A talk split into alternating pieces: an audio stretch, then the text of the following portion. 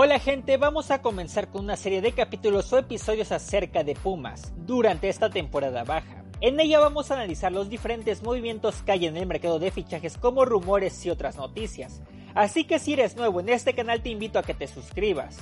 Y es que este lunes comenzaron los primeros movimientos en el mercado de pases para el Club Universidad. Después de una semana muy amarga y tras no pasar a la liguilla del clausura 2022, el cuadro anunció sus primeras bajas que se tratan de Sebastián Saucedo y José Rogerio. Como ven, estas salidas tienen que ver con la zona de ataque. Saucedo queda libre del equipo tras un paso bastante irregular, en el que estuvo mermado por las lesiones y con actuaciones muy criticadas por la afición, desde centros que no convencían hasta su falta de gol en los disparos de media distancia. Pero si algo acabó por ser la gota que derramó el vaso en esta relación fue su pésimo partido en la final de ida de la Conca Champions. De hecho, ese se trató del último encuentro que disputó. En números, se va del equipo con 60 partidos jugados, solamente 5 asistencias y 4 goles mientras que la otra baja anunciada por los Pumas fue la de José Rogerio. Es decir, este delantero que firmó por un año con el club no se quedará más en el equipo. El brasileño estaba entre los 7 mejor pagados del plantel y al final parece que la directiva no quedó convencida con su rendimiento, por lo que decidieron no ampliar el vínculo.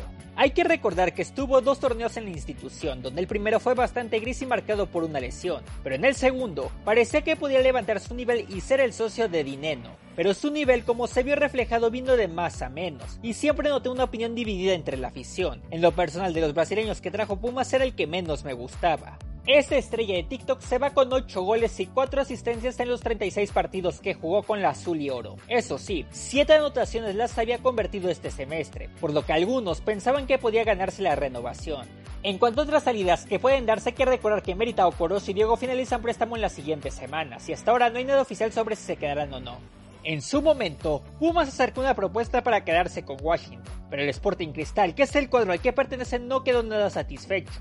Con Corozo parece que es otro de los jugadores que a la afición ya no le gusta, pero hay que esperar para ver lo que decide la directiva. Hablando del técnico, Lilini dejó en duda su continuidad tras el partido de repechaje.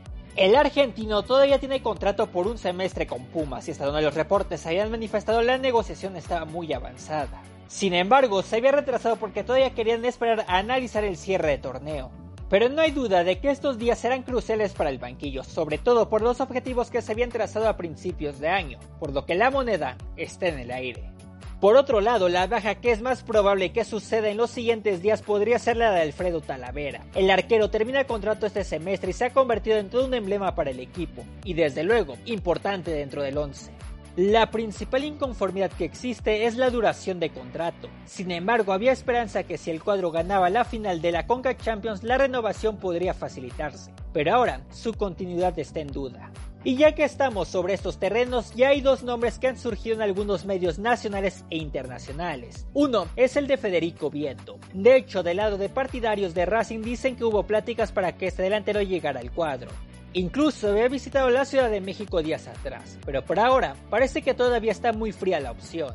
Mientras que en TUDN salió la información de que Raúl Gudiño podía ser una de las opciones que se contemplaban. Sin embargo, que esta solamente podría depender de la salida de Talavera. También no hay que olvidarnos que si hay una oposición que Pumas ahorita no padece es la portería, porque está Julio González o Leonardo Tapia, incluso ahí está Octavio Paz. Pero igual hay necesidad de que el cuadro amplíe el tema de la banca y fortalecer el 11. Dicho esto, lo que se viene para muchos son días de incertidumbre. Yo creo que Pumas debe reforzar todo el costado izquierdo, desde un lateral hasta pasar por un interior extremo o media punta. Pero también dependerá mucho de lo que suceda con jugadores como Mozo, Dinero y hasta parte de la central, aunque por ahí ya figuran nombres como Caicedo que ya tuvo minutos. Así que cuando haya novedades grandes trataré de actualizar por esta vía. Pero les recuerdo que el mercado de fichajes todavía es muy grande.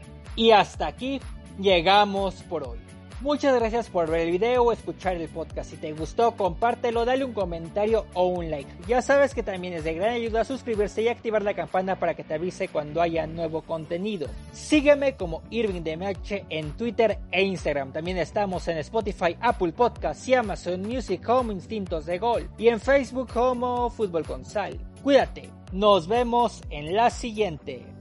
Bye.